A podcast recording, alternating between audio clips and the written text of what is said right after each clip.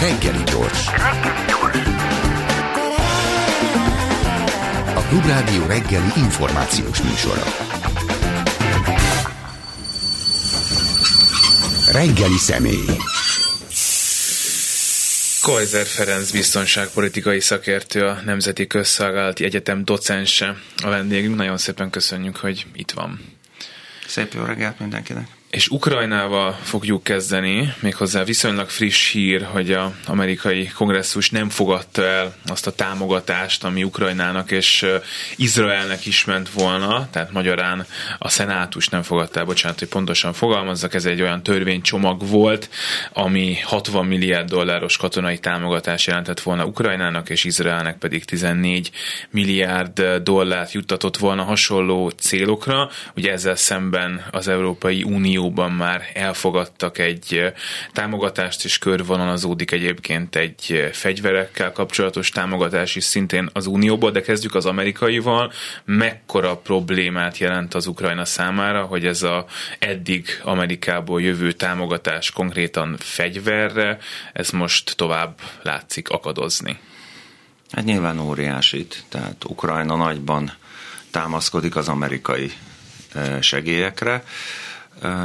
Azt kell látni, hogy ez nem annyira Ukrajna támogatásáról szól ez az amerikai döntés. Itt már az elnök választásra készülnek a pártok, és ez a, ez a köztük lévő hát cicaharc, mert igazából ezek ilyen esetenként kamu problémák, például, hogy még jobban meg kell erősíteni a déli határkerítést, mert elárasztanak minket a migránsok.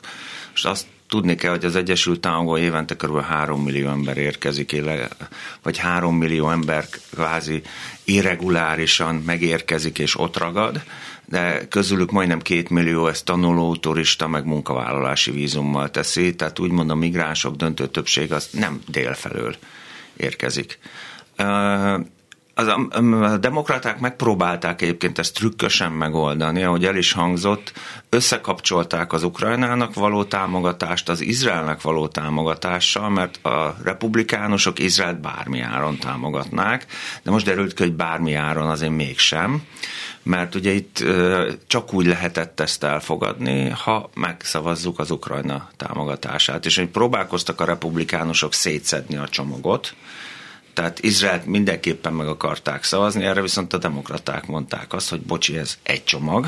Tehát nagyon szépen látszik, hogy ez igazából nem ennek a két országnak a támogatásáról szól elsősorban, hanem az egy egybe az amerikai elnök választási kampányra való felkészülés része. Csak hát nyilván ennek egyébként nem csak Ukrajna nem örül, hanem Izraelt is elég kellemetlen érinti, hiszen neki szüksége lenne elég komoly segítségre, hiszen október 7-e óta lényegében nagyon komoly erőkkel hadat visel.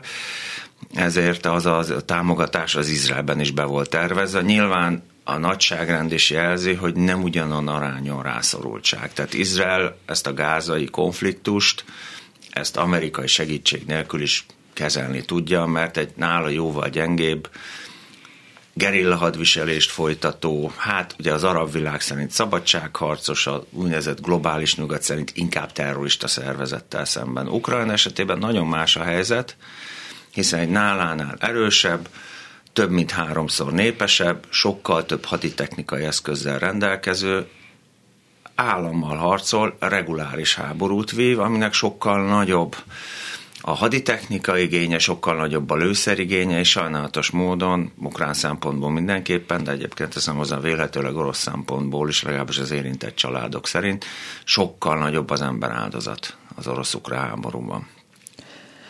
És akkor még hát az Unió is akadozik, az uniós segítség is akadozik, tehát az Ukrajnának nyilván ez is egy nagyon nagy hátrányt jelent, hogy például a lőszerhiány, hogy volt az a megállapodás, hogy kap egy millió lőszert, és abból 330 ezer érkezett meg. Közben Joseph Borrell folyamatosan hangsúlyozza, hogy nem állt le az Ukrán, Ukrajna támogatása, hogy, hogy mindent elkövetnek, és most van egy olyan ötlet, hogy a harmadik országokba szállított lőszereket is az ukrán katonák kapják meg. Ebbe van realitás, mert hát hiszen a harmadik országoknak is van szükségük lőszerre. Mindenki trükközik valahogy. Nyilván az európai hadipar felpörgéséhez időre van szükség. Jellemző, hogy Magyarország még az orosz-ukrán háború, mármint a 22-es teljes körű invázió előtt nagyon komoly lőszergyártó kapacitás kiépítését kezdte meg. Tehát még a konfliktus előtt, azt hiszem 21-ben. Na most 25-26-ban fog felfutni annak a gyárnak a termelése. Tehát az nem úgy van, hogy csettintek kettőt és puff. Tehát ez speciális gépek kellenek, lőpor kell, egy csomó mindent tehát meg hát források. Hozzá kell tenni, hogy az uniós hadipar ugyan kicsit nehezen eszmélve, de azért egyre jobban felpörög, mindenki berendelt. Ja, gonosz kapitalisták meg úgy működnek, hogy akkor fetszölnek bele komoly forrásokat gyártó kapacitásokba, mondjuk hosszabb időre előre látják, hogy biztos a piac. Na most nagyon sajnálatos módon ez a piac egész biztos, hogy stabil marad. Ha bármilyen formában véget is ér az orosz-ukrán háború, akkor is mert hát itt marad nekünk a szomszédban egy hát erős idézőbb, egy barátságos, más népeket tiszteletben tartó, és minden konfliktus szigorúan békés eszközökkel megoldani kívánó Oroszország, akitől teljes joggal fél az összes szomszédja, pláne azok, akik egyszer akár az orosz birodalomnak, akár a Szovjetuniónak nem teljesen önként részei voltak. Az Egyesült Államok egyébként például úgy támogatja Ukrajnát most, tehát vannak lyukak, vannak jogi kiskapuk a törvényben, Kuwaittól visszavásárolnak, illetve megvásárolnak fegyvert. Ugye Kuwait cserébe vesz amerikai fegyvert kicsit kezdvezményesebben, és a régi jugoszláv eredetű M84-eseket éppen uh, Horvátországban újítják fel, megy Ukrajnába. Most éppen azt hiszem ekvádori, egyébként Ukrajnából vásárolt légvédelmi rakéta komplexumok fog megvenni Ecuadortól az USA, úgyhogy korszerű fegyvereket ad érte cserébe, és nyilván az USA-nak erre az ukrán technológiára, ex-szovjet ukránták semmi szüksége. Tehát ilyen kiskapukon keresztül az Egyesült Államok továbbra is támogatja Ukrajnát, de nagyon fontos, akkora volumenben nem tudja, mint amilyen volumenben tudná, hogyha végre átmenne ez a törvénycsomag, de nagyon úgy néz ki, hogy a republikánusoknak bármit megér az, hogy visszakerüljenek a, a Fehérházba, hogy újra az ő kezükben legyen a az Egyesült Államok vezetése, és ha ezért be kell áldozni Ukrajnát, mert nyilván Izrael nek ez kellemetlenség, de Izraelnek a biztonságát ez a segélycsomagnak a befagyasztása nem érinti, akkor ezért ők rezzenisten harccal be fogják áldozni Ukrajnát. Eddig nagyjából minden elemzés, amit hallottam, azt, azt állította, hogy hát előbb-utóbb meg fognak ebben egyezni, lévén, hogy mind a demokraták, mind a republikánusok egyébként Ukrajna pártján vannak, egyébként az ő szavazóiknak is, akik erről döntenek, az nem rossz, hogyha munkahelyeket teremt a sok fegyvergyártó cégnek. Most megváltozott ez ezzel a döntéssel? Tehát elképzelhetőnek látja tényleg azt, hogy ez elhúzódik év végéig, és ez a mennyiségű fegyver ez nem fog megérkezni, amire nyilván egyébként az ukránok számítottak, hogy előbb-utóbb ez el fog dőlni? Ezt nehéz megmondani, ugye látni kell, hogy egyébként mind a republikánus, meg mind a demokrata párt is rendkívül megosztott. Tehát a két nagy párton belül rengeteg kisebb-nagyobb frakció van, hogy a demokrata balszárny, ugye egy rakás muszlim hátterű hölgyel, azok már flepnis idióták. Nem annyira egyébként, mint a trumpista, trumpista jobb szárnya a republikánus pártnak. Ugye a trumpisták egyszerűen nem akarják Ukrajnát támogatni. A republikánus többség egyébként szeretné, csak itt a republikánus párton belül is van egy vita. És egyébként visszatérve arra, amit mondott, abszolút igaz. Tehát ezt a 60 milliárd dollárt nem úgy kell elképzelni, hogy ezt így odadják az ukránoknak. Erről szó nincs. Ezért az amerikai hadipar fegyvert gyárt le, nagyon sokszor egyébként az amerikai haderő készletéből adnak át fegyvert, amit esetenként 10, 5-10 év múlva amúgy is selejtezni kéne, és vadi újat vesznek, és az újnak az ára kerül bele a büdzsébe. Tehát az amerikaiak ezt úgy oldják meg, hogy nem elsősorban Ukrajnának segítenek, bár Ukrajnának ez a támogatás nagyon fontos, hanem a saját hadiparuknak, és közben a saját haderejük korszerűsítését is megoldják. Ezzel gyakran érvelnek is egyébként pont a demokraták, hogy gyerekek, ezt az utolsó centig itt költjük el az Egyesült Államokból. Ez ki sem megy az országból. De még egyszer elnökválasztás van, és megjósolhatatlanok. Tehát ugye most amíg az előválasztások mennek, addig én nem számítanák gyors döntésre, ha csak nem lesz valami nagy baj. Mert nyilván az oroszok valahol rendesen áttörik a frontot, mert az, hogy most már két hónapja mindjárt beveszik Avgyívkát, és lehet, hogy egy hónap múlva tényleg, az nem gyors áttörés. Tehát ha ne adj Isten megre, megrecsen az ukrán front valahol, ennek egyelőre nem látjuk jelét. Zelenszky megoldhatja, ha lefejezi a hadvezetést, tehát ugye az egy másik kérdés, akkor lehet, hogy felgyorsul az amerikai támogatás, viszont akkor meg lehet, hogy már késő lesz. Tehát itt azért azt kell látni, hogy ha ne adj Isten összeomlik az ukrán arcvonal, akkor fene tudja, hogy hol lehet újra megállítani az orosz erőket. Lehet, hogy akár Kijev is, de például Harkiv egész biztos orosz kézre kerülne, hogyha egy 20-30 kilométeres szakaszon összeomlana az ukrán védelem. De ennek egyelőre nincs jelen, mert borzasztó kemény, több soros aknamezőkkel, szöges drót akadályokkal, nagyon sok lövészárokkal megerősített beton erődelemekkel megerősített védelmet építettek ki az ukránok, pont a leghevesebb harcok helyén egyébként 14-15 óta. Tehát lassan 10 éve építik ott a védelmi állásokat, ezért nem tartom nagyon valószínűleg, hogy az orosz haderő jelentős teret nyer, de kizárni sem lehet, mert nem látjuk annak a hatását, meg egy azt se tudjuk, hogy leváltja Zelenszky tényleg zsaluznét, vele együtt leváltja a Sapáját, ugye az Zsaluznének a vezérkari főnökét, a Szírszki, a szárazföldi haderőnemnek a vezérkari főnök az elvállalja a vezetést, vagy tényleg hoz egy 38 éves kölyköt, már bocsánat, aki eddig a katonai hírszerzés érén vitézkedett, hogy majd ő lesz a vezérkari főnök. Na most, aki jó kém, az nem biztos, hogy jó katona. És ugye nem szabad elfelejteni, hogy van egy hihetetlenül komoly támogatottsága. A legtöbb közvélemény kutatás szerint messze népszerűbb, mint az elnök. Valószínűleg ez is az egyik oka annak, hogy Zelenszky szeretne tőle megszabadulni. Igen, de ha megszabadul, akkor ebből valóban nagy összeomlás várható. Mindenki ezt jósolja, hogy a katonaságon belül, a hadseregen belül illetve hát az látszik, hogy teljesen szokatlan módon egy hadseregtől, akiket eddig felkértek, vagy megkerestek, azok nem akarják elvállalni, és marad valóban ez a 38 éves kölyök. Tehát megéri ez, vagy miért éri ez meg Zelenszkinek? Hát értem, hogy politikai különbségek vannak, meg írt csúnya tanulmányokat, most idézőjelben meg cinikusan mondtam a csúnyát tanulmányokat Zalunszki, de hát ez annyira nyilvánvalóan nem az érdeke, hogy ez megtörténjen. Hát ugye itt ö, több probléma. Az egyik valóban az, hogy rendkívül szokatlan módon ugye Zsaluzni írt két elemzést nyugatra. És nagyjából mind a kettőbe le volt írva az, hogy katonailag ez a háború nem megnyerhető. Ez ugye élesen szembe ment azzal az ellenszkei kommunikáció, hogy mi mindent visszaszerzünk az összes orosz kivel. Ugye politikailag neki ezt kell mondania. A katona viszont ez kénytelen realitásokról beszélni. Valószínűleg ennek az volt az előzménye, hogy nem tudom hányszor megpróbáltál magyarázni az elnöknek, hogy figyelj kisfiam, jóval idősebb. Az a nagy büdös helyzet, hogy egyszerűen többen vannak, nagyon jó védelmi vonalakat építettek ki. Az, ha erőltetjük a támadást, az csak azt jelenti, hogy visszük a katonákat a vágóhídra, azt tudom neked garantálni, hogyha ők erőltetik a támadást, akármennyi orosz meg tudunk ölni a jó védelmi vonalainkból, de ugye a támadás az erőforrásokat pocsékol el.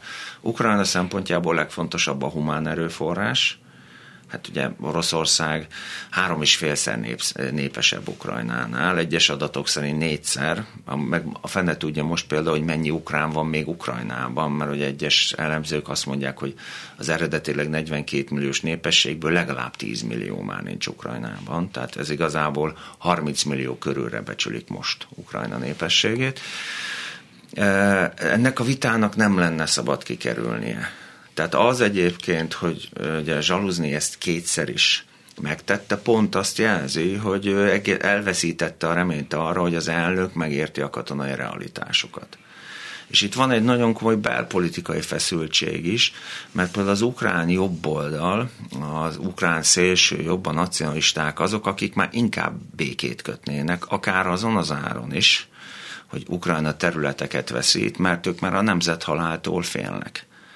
Tehát nagyon kevés világviszonylatban és a leges legalacsonyabbak közé zuhant le az ukrán születésszám. Hát meglepő módon két éve háború van, folyamatosan bombázzák az oroszok Ukrajna egész területét. Alig van gyerekvállalás, ugye egy komplet generációnyi férfi stresszelődik, sokkolódik, hal meg, nyomorodik meg a fronton. Ez a munk, aktív korú munkaerő rettenetesen fog hiányozni, egyszer vége lesz ennek a borzalomnak. Az oroszok egyébként pont erre játszanak, mert Oroszország hosszú távra, miután nem sikerült gyorsan rezsimet váltani és kiharapni nagy darabokat Ukrajnából, az oroszok azóta erre hosszú távú stratégiára játszanak. Tehát valahol Zelenszky kényszerhelyzetben is van a vezérkari főnökével szemben. Viszont itt ugye tényleg az a nagy probléma, hogy egyelőre olybá tűnik, hogy nem jelentkeznek két kézzel azok a katonák, akik tudnák az ukrán haderőt vezetni. Két okból egy, Zsaluznénak óriási tekintélye van, meg a legtöbb aktív katona úgy gondol, hogy ha Ukrajnának bármi esélye van győzni, vagy egyáltalán kitartani, az hozzá köthető.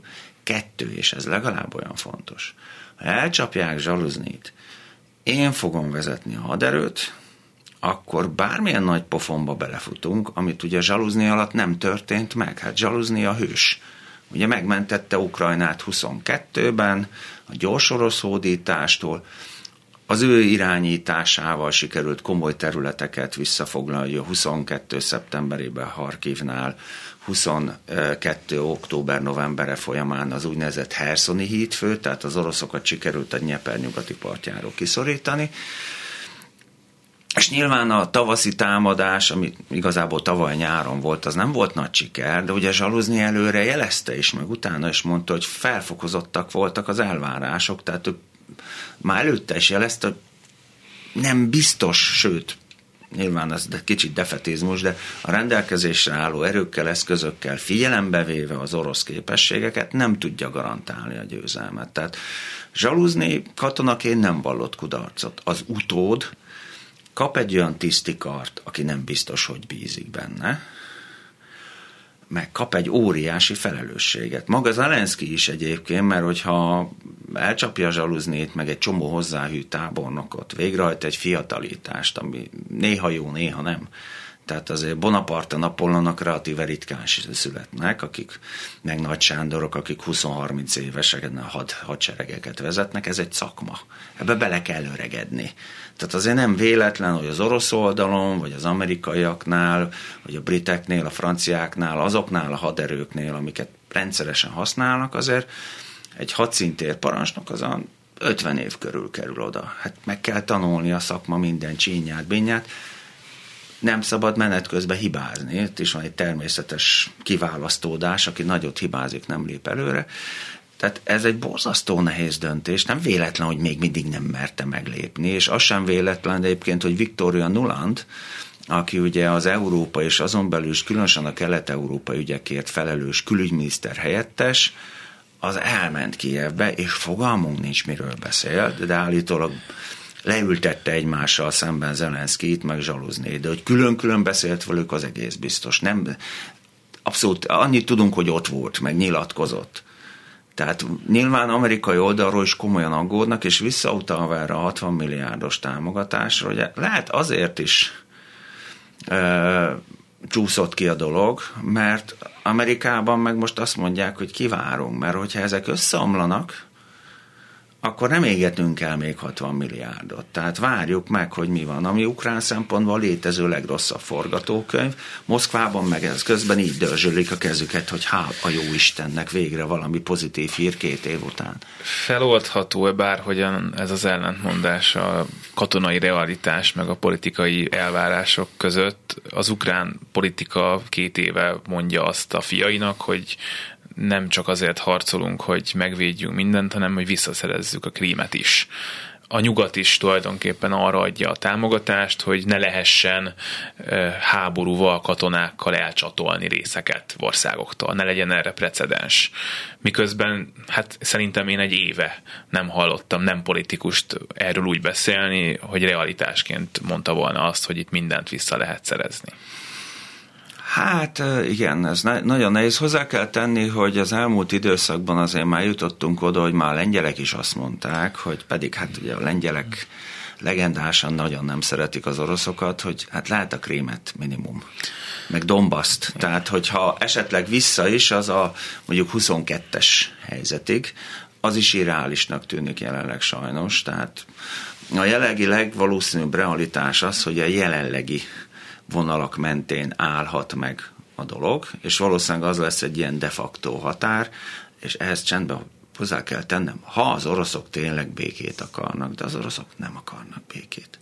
Miért is akarnának? Tehát az oroszok ráérnek, eleve jön az elnökválasztás, ami hát jó választás. Oroszország meg a választás, az két olyan szó, amit igazából nem érdemes együtt emlegetni.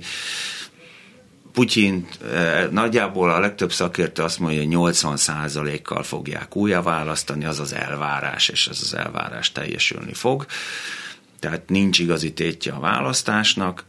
Oroszországnak ugyanis hát mindig elmondják a fő cél a nácitlanítás, meg tehát orbitális hülyeségeket kamuznak össze-vissza. Ukrajnában jóval kevesebb náci van, mint Oroszországban. Hát Javaslom mindenkinek keressen rá Dmitri Utkira, aki a Wagner csoportnak a katonai parancsnoka volt.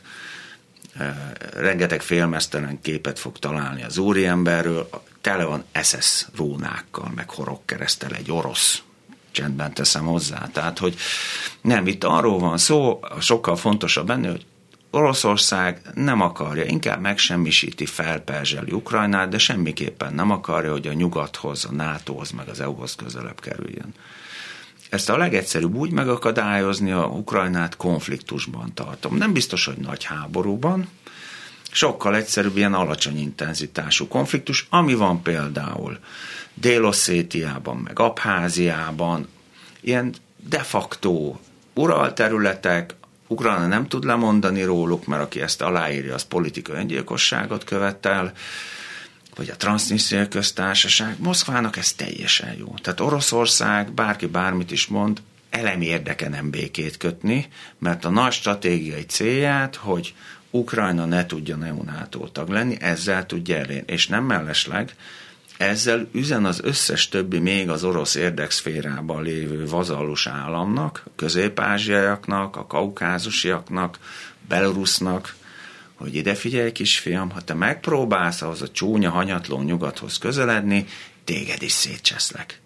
Tehát Oroszország ezzel Ukrajnával példás statuál a többi még az orosz érdekszférába tartozó országnak. És ez legalább olyan fontos, mint maga Ukrajna. Akkor ha ezt most mind lefordítjuk, amit elmondott, ez azt jelenti, hogy Oroszország szankciók ide vagy oda, építhet arra nyugodtan, hogy Amerikában is elnökválasztás lesz, az Unió is előbb-utóbb ki fog fogyni a lendület, vagy legalábbis az anyagi források, tehát tulajdonképpen ez bármeddig el tudja húzni, és az idők végezetéig maradhat egy ilyen álló háborúszerűség, mint ami egyébként volt a 2022 előtt is. 2014 hát, igen, a legtöbb szakértő azt mondja, hogy a legvalószínűbb forgatókönyv, hogy visszamegyünk a 15-től, ugye 14-15-ben a Krím elszakítása, a Donbass kelet-ukrajna elszakítása, idején a magas intenzitású harcok voltak az úgynevezett kicsi zöld emberkék, komplett orosz dandárok, hadosztályok voltak önkéntesként ugye ott a fronton, meg az ukrán haderő között, ez ugye 15 második végére nagyjából elhalt. Mármint elcsendesedett, és onnantól között az, hogy mesterlövészek, néha kis tüzérség, néha kis aknavetőzés, tehát nem naponta százak haltak meg, mint most sajnos, hanem napi egy-kettő. Tehát egy ilyen alacsony intenzitású konfliktusba hűl vissza a dolog, amiben sajnos az a probléma, hogy Moszkva a legtöbb elemző azt mondja, oké, okay, most lesz bármilyen megegyezés, az oroszok azonnal elkezdenek felkészülni. Ugye elégette, elpocsékolta Oroszország a haditechnikai eszközeit többségét. Tehát most már csúcson pörög az orosz harckocsi gyártás, majd 400 harckocsit tudtak legyártani tavaly, ami óriási mennyiség, ha belegondolunk, hogy Németország esetén ez 100 volt. Tehát valóban nagyon komoly teljesítmény, de kb. 1200-1300-at veszítettek. Tehát or, most már ilyen 40-50-60 éves ócskavasakat is hoznak elő néha a raktárból. Nyilván az új gyártást vetik be a legfontosabb helyeken. Tehát Oroszország, ha lesz bármilyen megállapodás, ezt arra fogja felhasználni, hogy újra felkészül. Tehát Oroszország itt még nem fejezte be, csak most már azért kicsit ő is belefáradt. Aki figyelte azért a híreket, tüntetnek a katonafeleségek, katonanyák, a 2020. szeptember-októberi úgynevezett részleges mozgósításnak a 3000 fős állomány, akiknek azt mondták, hogy 6-8 hónap, azok még mindig a fronton vannak, legalábbis azok a bal szerencsésebbek, vagy szerencsések inkább, akik nem haltak meg, meg nem sebesültek meg. És az annak fényében különösen borzasztó, hogy a börtönökből kiengedettek többségét hat hónap után, még ha rablógyilkos is volt, meg kanibál, olyan is volt, elengedték. Most már ugye érzi az orosz vezetés is ennek a visszásságát, hogy most már az van, hogy oké, okay, kihetsz a börtönből, de amíg tart a háború, addig a fronton leszel. És nyilván egyébként ezeket az úgynevezett büntető zászlóajakat, ami az orosz haderőben, ugye orosz-szovjet haderőben nagyon komoly hagyományai vannak, a legveszélyesebb helyeken vetik be. De Oroszország ráér bőven ráér. Az egyébként, hogy az orosz nép szenved meg rosszabbul él, az a vezetés soha nem érdekelte. Tehát az orosz lakosság ne úgy tessék elképzelni a orosz lakosságot, mint itt az európai, pláne a nyugat-európai, hogy bármiért az utcára megy tüntetni. Az orosz népből ezt már rég kinevelték a cárok, meg Sztáli, meg maga Putyin is. Az orosz lakosság az csendben tűr, ráadásul nem is annyira őt érinti ez a háború, mint a kisebbségeket. Tehát az első hullámba, golyófogóba a kaukázusiak mennek, a kelet, kelet-ázsiak, meg a közép-ázsiaiak. Tehát amíg az orosz nagyvárosokban nem indul be a tömeges mozgósítás, sose fog, addig Putyin hatalmas stabil marad. Gazdaságilag kicsit meggyengül, de, de Oroszország ráér. Egy valami van, amire Moszkvának figyelni kell, hogy közben Kína azért szépen elgyalogol mellette is. De hát most már leginkább csak mellette, mert az utóbbi egy-két évben nem közeledett az amerikai, meg a kínai gazdasági teljesítmény. Mert tehát Kínának is megvannak a saját belső problémái. Az Európai Unióban most megszavazták ezt a négy évre 50 milliárdos támogatást, amiből hát egyrészt az is következik, hogy az európai vezetők is hosszú háborúra készülnek, de hogy itt azért föl kell vetni azt a kérdést, hogy tulajdonképpen mire adjuk ezt a forrást, arra adjuk, hogy Ukrajna ne essen szét, és egyáltalán esélye legyen arra, hogy kifizeti egyrészt a nyugdíjakat, másrészt pedig más forrásokat hozzátéve lesz annyi fegyvere és lőszere, hogy nem esik össze a védelme, és egyáltalán el tud jutni ahhoz, hogy mondjuk jövőre az intenzitása csökkenjen a konfliktusnak úgy, hogy nagyjából ott tartunk, ahol most. Mert azért erről egyrészt nehéz meggyőzni az európai szavazókat, hogy ez elég, másrészt pedig azért csak fel kell tenni azt a kérdést is, hogy tudnánk-e többet adni, akarunk-e, miért nem akarunk, miért elég az nekünk, hogy Ukrajna nem esik szét, de Oroszország azért csak elviszi ezeket a területeket, és nem adja vissza. Ukrajna meg nem lesz a NATO, meg az Európai Unió tagja. Hát ugye itt kezdjük a legvégével, hogy Oroszországgal nagyon nehéz bánni, mert van 6000 atomtöltete. Tehát, hogy Nyilván, ha Moszkva csak hagyományos haderővel rendelkezne, akkor egész más, hogy lehetne vele viselkedni, de ugye maguk az oroszok, hát a orosz felső vezetésnek az ügyeletes rossz rendőre Medvegyev volt elnök, volt miniszterelnök, aki orbitális hülyeségeket tud bármikor mondani, nem magától ennyire ostoba, neki az a dolga, hogy folyamatosan fenyegetőzön, tehát az legalább hetente kétszer-háromszor nukleáris világ végével riogat mindenkit. Ugye önmagában ez is mutatja, hogy mekkora bajban van Oroszország, mert ha jól mennének a dolgok, és minden patent lenne, akkor nem kéne atomkarddal folyamatosan, atomszekercével hadonászni, hogy már pedig szétatomoznak. Tehát ez nyilván jelző, hogy Oroszországon belül is komoly gondok vannak, de egészen egyszerűen nagyon más viselkedni vele. Ugye szokták mondani, atomhatalom nem, vesz, nem veszíthet háborút, de hogy nem, hát az amerikaiak kivonultak Irakból és meg Afganisztánból, és nekik is van 5500. Tehát a két ország majdnem paritásban van nukleáris fegyverek tekintetében. Oroszoknak némileg több van, az amerikaiak kicsit nagyobb robbanó erők, tehát nagyjából egyforma a két képesség. Ugye itt inkább arról van szó, hogy az Egyesült Államok sokkal kiszámíthatóbb, ilyen gonosz kapitalisták, hanyatló nyugatiak, tehát ha nem éri meg, ha többet veszítünk, mint nyerünk, akkor egy idő után abba hagyjuk. Ugye Oroszország nagyon más. Ugye az amerikai, mindenkori amerikai vezetés elnök adminisztráció fölött ott lebeg a következő választás veszélye, amikor simán kicsap, elcsapják őket, hogyha nem úgy teljesítenek. Putyin valószínűleg haláláig orosz elnök lesz. Tehát 99. decembere óta megbízott elnök, tehát lassan most már negyed százados jubileumát fogja ünnepelni. Jó, hát papíron négy évig nem ő volt az elnök, de hát akkor is. Tehát ő, ő megvalósít.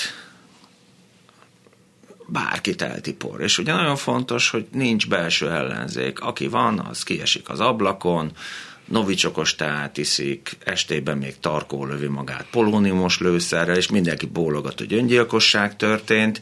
Tehát Oroszországban nincs kontroll. Oroszországban van egy vezér, a vezérnek a haveri köre, a politikai elit, a gazdasági elit, és amíg ez a blokk összezár, addig bármit meg lehet csinálni. És ugye ez egy óriási kockázati tényező, ezért Oroszországgal sokkal nehezebb bánni, sokkal nehezebb kiszámítani, hogy mit fog csinálni. Ugye vannak azért ebben a rendszerben is problémák, lásd a Prigozsin féle pucs, tehát azért nem mindenki elégedett a belső körből sem, de pont a Prigozsin pucsnak a leverése, meg ami Prigozsinnal utána történt, mutatta, hogy a vezér azért még uralja ezt a történetet. Tehát Oroszország ilyen pont az ilyen volt, amiatt viszont nagyon nehéz vele tartósan bármi, és nem megállapod. Nem szabad elfeledkezni arról, hogy nem tudom hány, közel tucatnyi szerződést írt alá Moszkva, hogy tiszteletben tartom Ukrajnát. Adja Ukrajna oda nekem az atomfegyvereit, meg a nukleáris hordozóra, tiszteletben. Bérelhessem Szevasztopolt, nem fogom bántani. Pont itt Budapesten 94-ben ugye elköttettek egy szerződést, amiben az atomfegyverekét cserébe orosz tehát Oroszország bármit ígér, azt így nyugodtan el lehet tépni. Mert ha érdekei megkívánják, nyíltan szembe fog menni. Nyilván az USA is csinálja ezt, csak ő nem feltétlenül a katonai erővel. Oroszországnak olyan kulturális befolyása, mint a nyugatnak nincs. Hát ha megnézzük a világ elit egyetemeit, hát nem oroszok. Megnézzük a világ legjobb kutatóközpontjait, azok se oroszok. Megnézzük, hogy milyen filmeket néz a világ népessége, még Kínában, ja, mindenhol a hanyatló nyugatot nézik. Csúnya, gonosz Hollywoodot, ami egyébként a soft powernek, az agymosásnak az egyik leghatékonyabb módszere. Tehát a nyugatnak van rengeteg pénze, csak az USA-nak 24 ezer milliárd dolláros a gazdasága, Oroszországnak 4 ezer. Ha globális nyugatot nézzük, az egyben majdnem 60 ezer milliárd dollár Kínának is van 25 ezer, de neki nincs olyan szövetségi rendszere, mint az USA-nak. Tehát egészen egyszerűen Oroszországot nem lehet a falhoz szorítani, megvannának, meg lennének a nyugatnak hozzá az erői meg képességei, csak ha Oroszországot egy olyan pozícióba szorítjuk vissza, hogy nem tud hova hátrálni, akkor Putyin biztos rátenyeren a piros gombra. De legalábbis ezzel fenyegetőzik, és ne tudjuk meg, hogy hajlandó-e megtenni. Tehát addig ne jussunk el, hogy Putyin ott ül, hogy most akkor atomcsapás, vagy nem atomcsapás, és ezért nagyon nehéz eldönteni, hogy meddig támogathatjuk Ukrajnát. A másik, ami valóban sajnos megjelenik, az az úgynevezett Ukrajna fáradtság, hogy most már több mint két, lassan két éve zajlik ez a háború, ugye sajnos mindjárt a két éves évforduló, meddig fog tartani? Hát ugye a gazdák tüntetnek, a migránsok jönnek, szélső jobb erősödik, klímaváltozás van, tehát ezzel is egy problémával kell az egyes európai országoknak is megközdeni, meg az Európai Uniónak önmagában. És az Egyesült Államokban meg 11 óta mindenki mondogatja, és ez a realitás, hogy a fő, el, fő kihívó, a fő ellenség az Kína. Tehát, hogy ezt az orosz dolgot valahogy meg kéne oldani. Ugye azt is látni kell, hogy amit a nyugat akart, azt azért részben elérte. Mert nyilván Oroszország meldöngetve fogja mondani, hú, mennyi területet elfoglaltam, de az írni, olvasni és nyugati nyelven beszélni tudó férfi lakosság döntő többsége már dobbantott az országból. Tehát tudósok, mérnökök, orvosok, kutatók, informatikusok. Ugye erre egy modern államnak semmi szüksége, pláne Oroszországnak. Tehát az orosz értelmiség kiáramlása az valami elképesztő.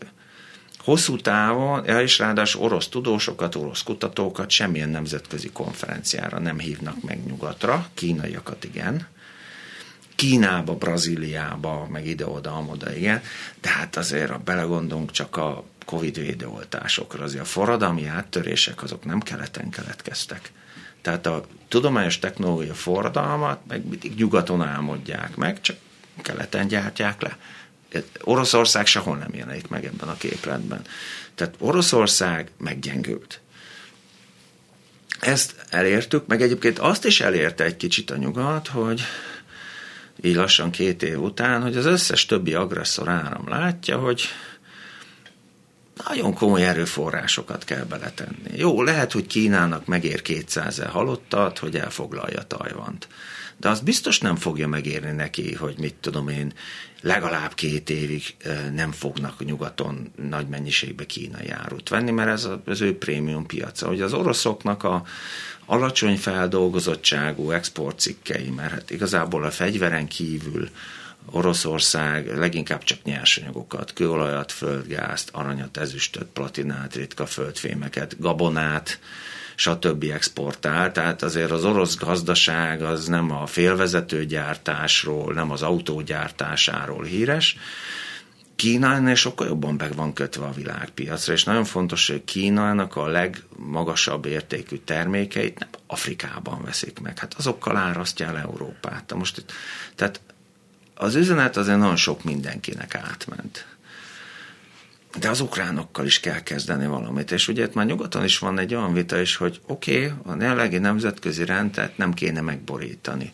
De fair-e, tisztességes-e az ukránokkal szemben az, hogy velük vívatjuk meg ezt a háborút, és ők halnak halomra. Tehát nem csak elvi okokból van nagyon komoly vita fölött, hogy meddig támogassuk Ukrajnát, és hogy meddig támogassuk azt, hogy Ukrajna a végletekig akarja vívni egy háborút, hanem praktikus okokból is, hogy tényleg fel akarjuk-e áldozni egész Ukrajnát. De ez a vita, még egyszer mondom, abszolút akadémikus, mert amíg Putyin nem akar békét, és az előbb elmondtam, hogy ő rettenetesen nem akar, addig nem lesz béke.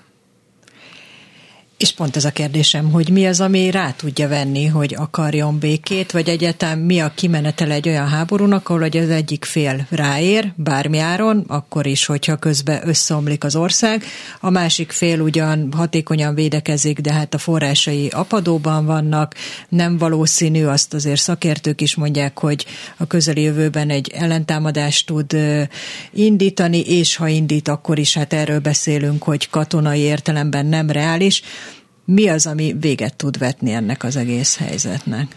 Hát ezt nagyon nehéz megmondani, ugye még az sem biztos, hogy egy rezsimcsere megoldaná ezt, ami nem túl valószínű. Tehát ugye azt kell látni, hogyha bármi történne Putyinnal, mégiscsak 71 éves már ő is, akkor ki a fene jönne utána. Valószínűleg a belső körből jönne valaki. Nem lenne egyszerű, tehát nagyon komoly hatalmi harcok lennének, mert nincs kijelölt utód.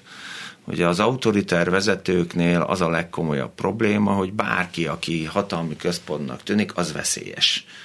Ugye Putyin is a legszűkebb bizalmi köréből is 8-10-15 évente kirúgja az embereket, nehogy már megerősödjön.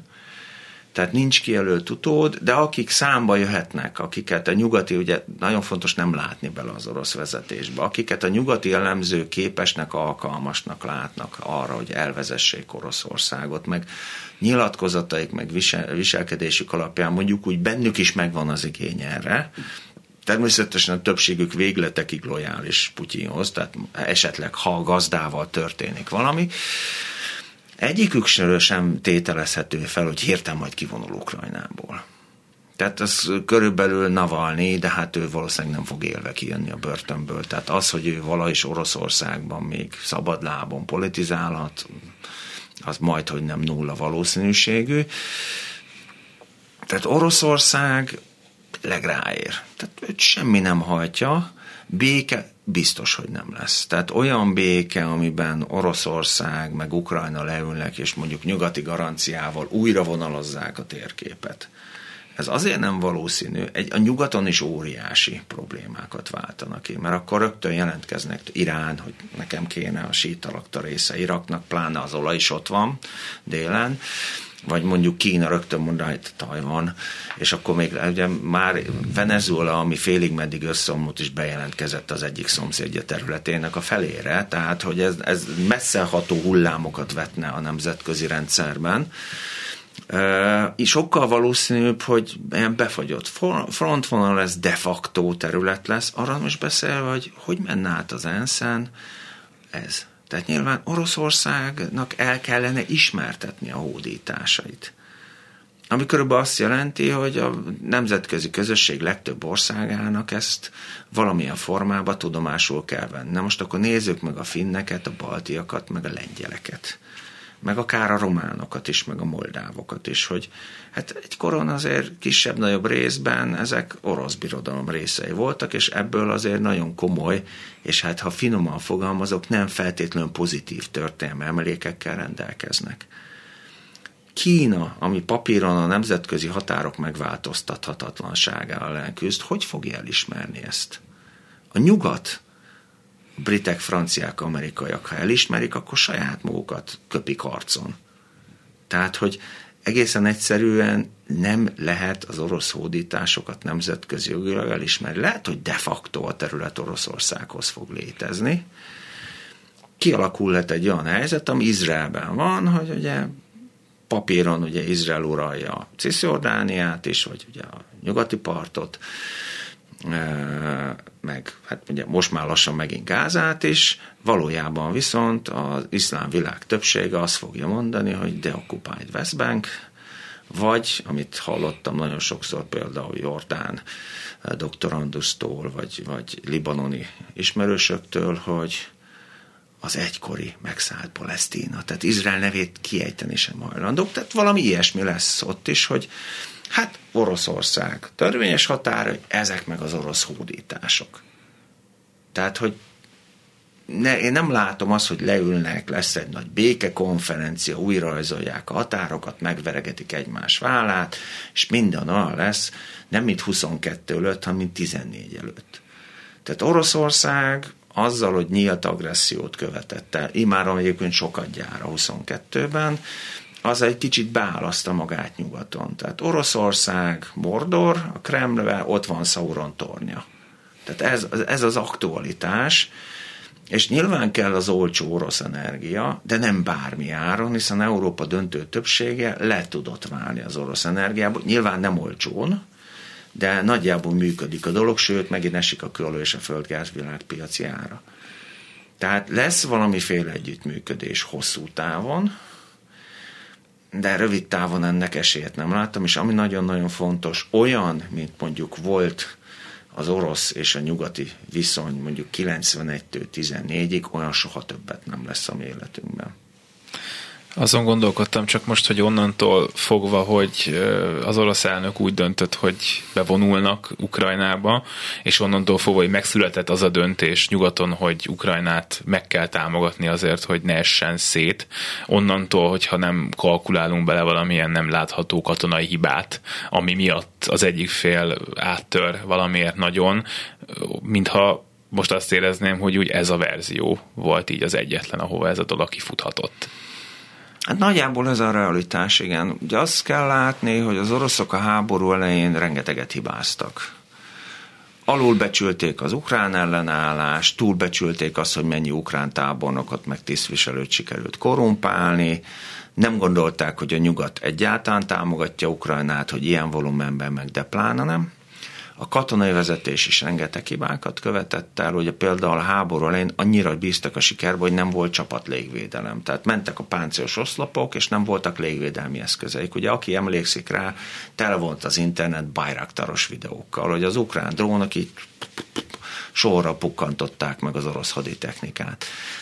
Sajnálatos módon az oroszok is tanulnak. Kicsit nehezebben, mint, mint az ukránok, ugye nekik nagyon muszáj volt gyorsan, de most már az orosz hadvezetésben is nagyon sok tehetséges fiatalabb tiszt van, ez egyfajta borzasztó hangzik, amit mondok, te, természetes kiválasztódás. Tehát a, a tehetséges, aki folyamatosan lopott mobilon telefonált, azt az ukrán tüzérség megtalálta. Aki nagyon komoly hibákat vétett, azt az orosz hadvezetés váltotta le, vagy a saját katonái ölték, meg erre is volt nem egyszer példa. Tehát most már a hadszintéri parancsnokok jelentős része ért hozzá. És most már azt is mind a két oldal, mindenki tudja, hogy fölösleges kockázatot, ha nem muszáj, nem vállalunk. Tehát nagyon nehezen lehet megmozdítani ezt az arcvonalat, abba kell belegondolni, hogy kilométerenként mind a két oldalon tucatnyi drón lebeg egyfolytában a lebegőben. Tehát két katona nem mehet ki a lövészárukból pisélni, hogy arról a másik oldalról ne tudjanak. Egy nagyobb támadás megindításához ugye több száz nehéz technikai eszköznek kell megindulni. Tele van az internet azokkal a videókkal, hogy oroszok megindulnak, az ukránok meg szétdrónozzák őket, de fordítva is. Tehát most már az oroszok is nagyon komoly drón haderőt fejlesztettek ki. Bizonyos területeken az övék még jobbak is, mint az ukránok, sőt jobbak, mint a nyugatiak. Ugye háborúban sajnos sokkal jobban felgyorsul a haditechnikai fejlesztés. Ez volt a, a kifutás, tehát nagyon sokan Egyébként köztük én is már a tavalyi év elején mondtuk, hogy az idei évben nem lesznek nagy mozgás, mármint a tavaly évben, tehát az elmúlt évben nem lesznek igazán nagy, mondá, nem, nagy mozgások, és valóban pár száz négyzetkilométer cserélt gazdát, úgy, hogy mondjuk a 22-es évben több százen négyzetkilométerről beszéltünk. Másfél évvel ezelőtt még sokkal optimistábbak voltunk nyilvánvalóan, és akkor arról beszéltek elemzők, hogy majd véget ér ez a háború, és akkor majd megindul az újjáépítés nyilván uniós segítséggel Ukrajnában, és Ukrajna majd egy európai, kelet-európai középhatalommá válik. Hát eznek most nincsen túl sok realitása. Minek van? Mi, mi várható? Mi lesz Ukrajnával? Valamilyen szinten egyébként az újjáépítés megindult, nagyon sok nyugati hadipari cég települt be Ukrajnába. Egyébként Ukrajnának a nyugati fele az elkezdett fejlődni. Nagyon komoly kapacitások állnak készenlétben, és nagyon komoly pénz áll készenlétben, hogy a vita meg a szervezés azon zajlik, hogy az, azt a több száz milliárd dolláros einstandolt orosz vagyont, az hogy lehetne Ukrajnába beforgatni. Itt azt kell látni, hogy annyira nem készültek fel az oroszok a nyugati reakciókra, hogy azt hiszem 300-350 milliárd dollárnyi orosz pénzügyi forrásokat fagyasztottak be a nagy nyugati bankházak, beleértve a svájciakat is. Ez egy potenciális lehetőség Ukrajna újjáépítésére, óriási üzlet, tehát mindenki ugrásra készen áll, most nyilvánvaló módon mindenki abban az arányban fog ebben részt venni, amilyen arányban támogatta Ukrajnát, vagy amilyen viszonya van Ukrajnával. Tehát én mondjuk a magyar cégek helyében nem reménykednék abban, hogy komoly szeretet kapunk az ukrajnai újjáépítésben. Ellenben például a szlovákokat, már Ficó ezt még elcseszheti, de a lengyeleket meg a cseheket biztos nagy szeretettel látják, meg a baltiakat is. Ugye itt azt kell látni, hogy valóban amíg zajlik a háború intenzív szakasza, nem lesz jelentős beruházás. Az idei év sajnos még ennek tekinthető, úgyhogy ez egy, ez egy komoly dolog. Az Ukrajna megerősödése egyébként valamilyen szinten megtörtént, abból a szempontból, hogy most Európában Ukrajnának van a legharcedzettebb hadereje, az orosz mellett, után, ezt a fene se tudja, nagyon jól felszerelt, hihetetlen tapasztalatokkal rendelkező, még mindig nagyon motivált, ezt a politika meg nyilván még pár év háború tudná lerontani, de ha egyszer béke lesz, akkor Ukrajnának egy regionálisan rendkívül erős haderje lesz. Nem olyan erős, mint a lengyel, mert a lengyelek valami elképesztő fegyverkezésbe kezdtek, de messze erősebb lesz a szlováknál, a csennél, a magyarnál, meg a románnál is. Tehát ha megmarad Ukrajna, nyilván Oroszország nem feltétlenül ebben érdekel, de az legtöbb elemző azt mondja, hogy nem tudja megoldani, hogy valamilyen Ukrajna nem maradjon meg, akkor a megmaradt Ukrajnába lehet, hogy csak jövőre, lehet, hogy csak két év múlva, de elkezd hömpögni a nyugati pénz, már csak azért is, mert a nyugat ezt az Ukrajnát Lengyelországgal, meg a Baltikummal, meg a finnekkel, meg a románokkal együtt úgy fogja használni, mint egy pajzsot az oroszokkal szemben. Van még egy egy percnyi időnk, elhangzott itt korábban, hogy Oroszország nem fog megállni, meg az is, hogy a európai országok fegyverkeznek, nyilván nem fogják az összeset Ukrajnának adni, amit a következő években majd legyártanak, éppen bővülni látszik a NATO. Lehet az, hogy ebből az egész történetből az fog majd kifutni, hogy aki benne van a NATO-ban, az még nagyobb biztonságban lesz, mint korábban volt, aki pedig nincs benne, az meg majd reménykedik, és akkor lehet, hogy hat év múlva Oroszország besétál Belarusba, és akkor mi meg majd kirakunk ilyen zászlós profilképeket, de mi legalább nyugodtan alhatunk. Az a földrajzi helyzettől is függ. Tehát nyilván Oroszország szomszédjának lenni megfelelő védelem nélkül nem nyerő. Tehát a finnek, meg a svédek ezt nagyon gyorsan levonták ezt a következtetést. Pár héttel az agresszió megindítása után már jelezték csatlakozási szándékukat, de mondjuk az osztrákok, svédek, eh, bocsánat, osztrákok, svájciak, finnek esetén ez nem probléma. Tehát az az adott ország földrajzi helyzetétől is függ, de valóban a nemzetközi szervezeteknek az egyik legfontosabb tulajdonsága, ha normálisan működnek, tehát, és többé-kevésbé az országok maguktól lépnek be, hogy jó bennük lenni. Ugye közösen erősebbek vagyunk. Ez nem csak a NATO-ra vonatkozik, ez az Európai Unióra vonatkozik. Közösen a gazdaságunk is stabilabb. Tehát akik például az eurozónán belül voltak, ott az, mindenhol volt infláció, de az eurozóna országaiban sokkal kisebb. Tehát a nemzetközi szervezetek teljes spektrumban védenek. Tehát nem csak katonailag, politikailag, gazdaságilag számos más szempontból. Kaiser Ferenc biztonságpolitikai szakértő, a Nemzeti Közszolgálati Egyetem docens, nagyon szépen köszönjük, hogy itt volt. Köszönöm a lehetőséget. És ezzel a mai műsor véget ért, elkészítésében segítségünkre volt Lantai Miklós, Balogh Kármen és Zsidai Péter. Elköszönnek a műsorvezetők. Herskovics Eszter. És Sálmeszi János. Minden jót kívánunk. Reggeli gyors, nem marad le semmiről.